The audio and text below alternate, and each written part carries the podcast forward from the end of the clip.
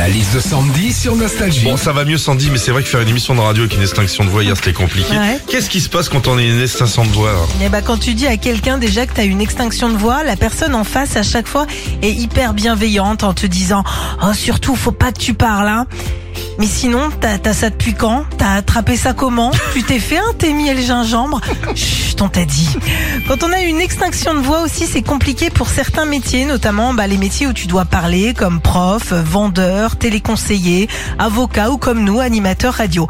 Ouais, en revanche, c'est moins compliqué quand t'es le père Fouras. Voici l'énigme. enfin, T'as la même barbe. ah, c'est la même. C'est tout, c'est tout du père Fouras. Enfin, quand t'as une extinction de voix, les gens ne te comprennent pas au sens propre, mais parfois au sens figuré aussi. L'autre jour, par exemple, je dis à une copine, je suis à faune depuis hier. Elle me répond, ah cool, t'as acheté lequel, le 14 ou le 15 Pro? Retrouvez Philippe et Sandy, 6h-9h sur Nostalgie.